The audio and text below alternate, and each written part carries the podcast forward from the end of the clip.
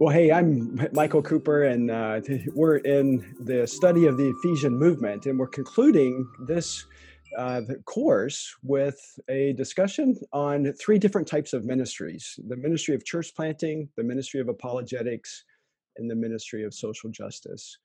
And today I have with me uh, Jeff Christopherson, who is going to be teaching our course on church planting. Jeff, uh, welcome. well, it's great to be with you, Michael. Yeah, well, you know what? I am so happy that you are that we're partnering together on this because I I see that this is such an important uh, subject for us really to address. So thanks, Jeff, for uh, teaming up with us. Yeah, it's my joy. I'm really, I am excited about the vision of what this will be, and uh, so I'm I'm really enthusiastic to put my shoulder in this with you. Great, great. Well, hey, tell us a little bit about yourself. Well, um, I'm a, I'm a, a, pastor and a serial church planter. So I planted uh, numerous churches. The last church I planted multiplied um, prolifically. And um, then I, I, became the director of church planting for our denomination in Canada. Uh, later, I um, became the founder of the Send Network, which is a uh, uh, basically church planting through Southern Baptists. So we plant through that network, plant about 700 churches a year, and um, and then more after that, Ed Stetzer and I founded something called the Send Institute, which is an interdenominational church planting think tank. So we have 72 different denominations and networks involved in that. And, uh, and I'm also executive director of Church Planting Canada, and so and I and I pastor a church, and so wow, there's wow. a lot going on. So you know a little bit about church planting. It sounds like. Well, it's yeah. I, I mean, I'm always learning. It's always changing. I'm always learning. Yeah. yeah. Now, your current church plant is called the Sanctuary. I've That's had right. the opportunity to sit in on some of your teaching and have been so appreciative of that. Tell us about that church plant. Well, uh, I, I, from from my seat in watching a lot of church planting happen across North America, I began to notice some trends that uh, that we were able to through some good systems uh, start more sustainable churches. So the churches we're starting were after five years, um, 91% were still still around, and you wow. know it. And uh, but so we're starting healthier and starting stronger, but we're starting with less measurably less evangelistic punch and um, and so just began to think, how do we start churches that actually engage lostness? The last mm. church I planted, we didn't even let um, uh, Christians in. We just started with evangelism and worked from there, and that thing just took off like crazy. Wow. And so, um, so we went with uh, your, you and I have a good friend named Alan Hirsch, and uh, Alan Hirsch back in 2006. I, I met him for the first time, and he started talking to me about his concept of Ephesians 4, 11, 12, the apostle, prophet, evangelist, shepherd, teacher. Yeah. And uh, so we started with a, a, uh, a, infinitely reproducible idea where we have a co-vocational team that each one serves in one of those leading one of those functions and equipping the church to execute one of those functions mm-hmm. apostolic prophetic evangelistic shepherding and teaching and so that's so that's kind of what we're doing and now that wow. covid has shut down you know much of what people would consider church i.e a worship service um, we are just going like crazy and it hasn't shut us down at all and actually we've hit a new gear and oh, it's been wow. fun to fun to do yeah well that is so encouraging to hear uh, yeah no it's fun too yeah neat and so you you're one of those apest leaders yeah so i'm the a church. You're the A. I'm the A. Yeah, that's right. Uh, and with I, I have my pest with me. That's great. Yeah. Wow, neat. Well, I am so excited to be able to offer this course on church planting because no doubt you're going to integrate some of your or, or a lot of your experience, uh, past experience, and and present experience in this course. So that that'll be a, a fun course to be a part of. Now, yeah. the course is going to be based on a, a, book that you wrote a few years ago called mm-hmm. Kingdom First. Tell us a bit about how that fits into the framework of teaching about church planting. Yeah, so I think where we get off and where churches, um, church plants turn into churches and then turn into um, kind of self-contained silos that have no kind of punch in terms of multiplication or community impact is that we we we start something that exists for itself primarily. Mm. And uh, and when the church starts with an eye, like when I talk to a church planner and ask a few questions and realize everything they're doing is bent on starting a worship service, um, and then you even put press into that, and it's really a, a worship service that Christian people will appreciate and want to be a part of and financially support.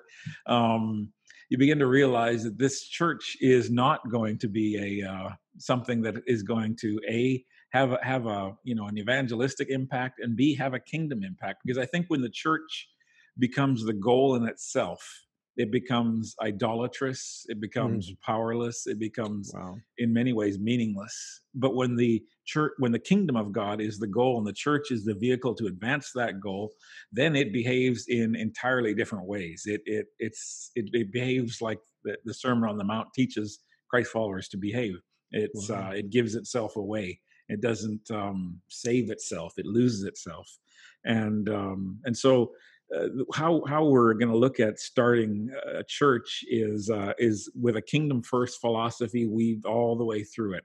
And so the model doesn't become the most important thing. The model becomes something that serves that it becomes secondary or tertiary. It doesn't become a primary thing at all. Wow. Wow. Wow. That's going to be exciting. Yeah i think so I, I, think so as well. Eh, eh, eh, Jeff, why is church planting still important for the ministry of the church today? Yeah, well, um, I mean, when we look at the uh, the wave, we just look at North America, and you just start measuring how many people are ch- are sitting in churches um, on on a Sunday on a on a on an average basis in every city in North America. There's every city except one there's um, less people in church now than there were 10 years ago and there's physically more people in those cities. And uh, and so the the idea that we have sort of bought into that church growth was going to get us to a place where everybody gets an opportunity to hear the gospel you know it's it's silly on its face like um, mcdonald's doesn't say you know what we're going to go to downtown big city and build a behemoth McDonald's, and uh, and we're going to measure how many people are are are going to be sitting there, and and uh, we're going to have all kinds of amenities for. They don't do that because what they value is people buying burgers, actually people, and, and so so the what, what they measure is you know you know how many burgers are going out that kind of stuff and and, yeah. and, and so to do that they realize they got to bring the burgers close to the people and um, and then mm there's not one single McDonald's either. I mean, there's different kinds. They're, they they look different ways. They appeal to different audiences, even though their menus more or less exactly the same. And so um, that's really a, a, picture, I think, of what church planting is. Is the church growth model taught us that uh, you know if we build a big one, that uh, people are going to want to be a part of it, and it kind of worked for a couple decades um, as long as there is some resident religious memory in the population you know my maybe i should give some religious instruction to my kids. But you know that's more or less evaporated in most places. And um, and so somehow we got to bring the burgers to the people. Mm. and uh, and church planting is is the new testament way that that's done. And so yeah it becomes wow. really significant.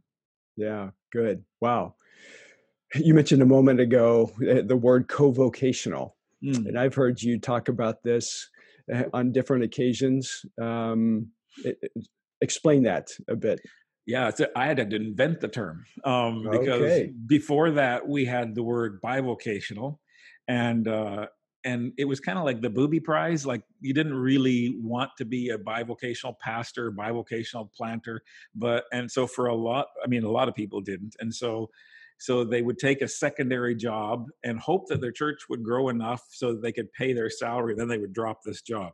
And uh, because if you're a real pastor, you're not bivocational. If you're if you're a real planter, the word "by" um, it, it infers division, um, mm. bifurcate, bisect. You know, there's two things that are competing.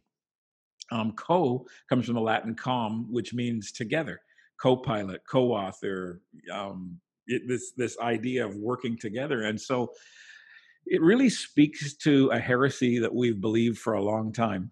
Wow. That there's a sacred and secular idea, that um, that there's sacred callings and there's sec- uh, secular callings, and um, and that you know that's a great sort of picture from rationalism, but it's certainly not a biblical picture. Um, God calls a you know a, a, young lady to ever since she was a little girl to be a nurse.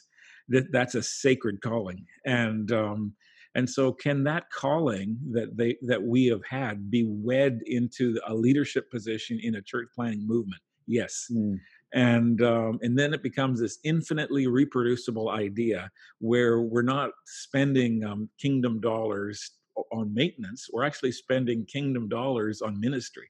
And so for instance the church that we just started um, because of covid we're not renting a place and we're not paying a salary and our tithes and our offerings and our giving continues to rise and uh, and mm-hmm. so we we answer two questions over and over. We ask our people how are they doing? And when there's needs in a, in the household of faith we meet those needs. And then we mm. ask our people to ask their neighbors how are your neighbors doing?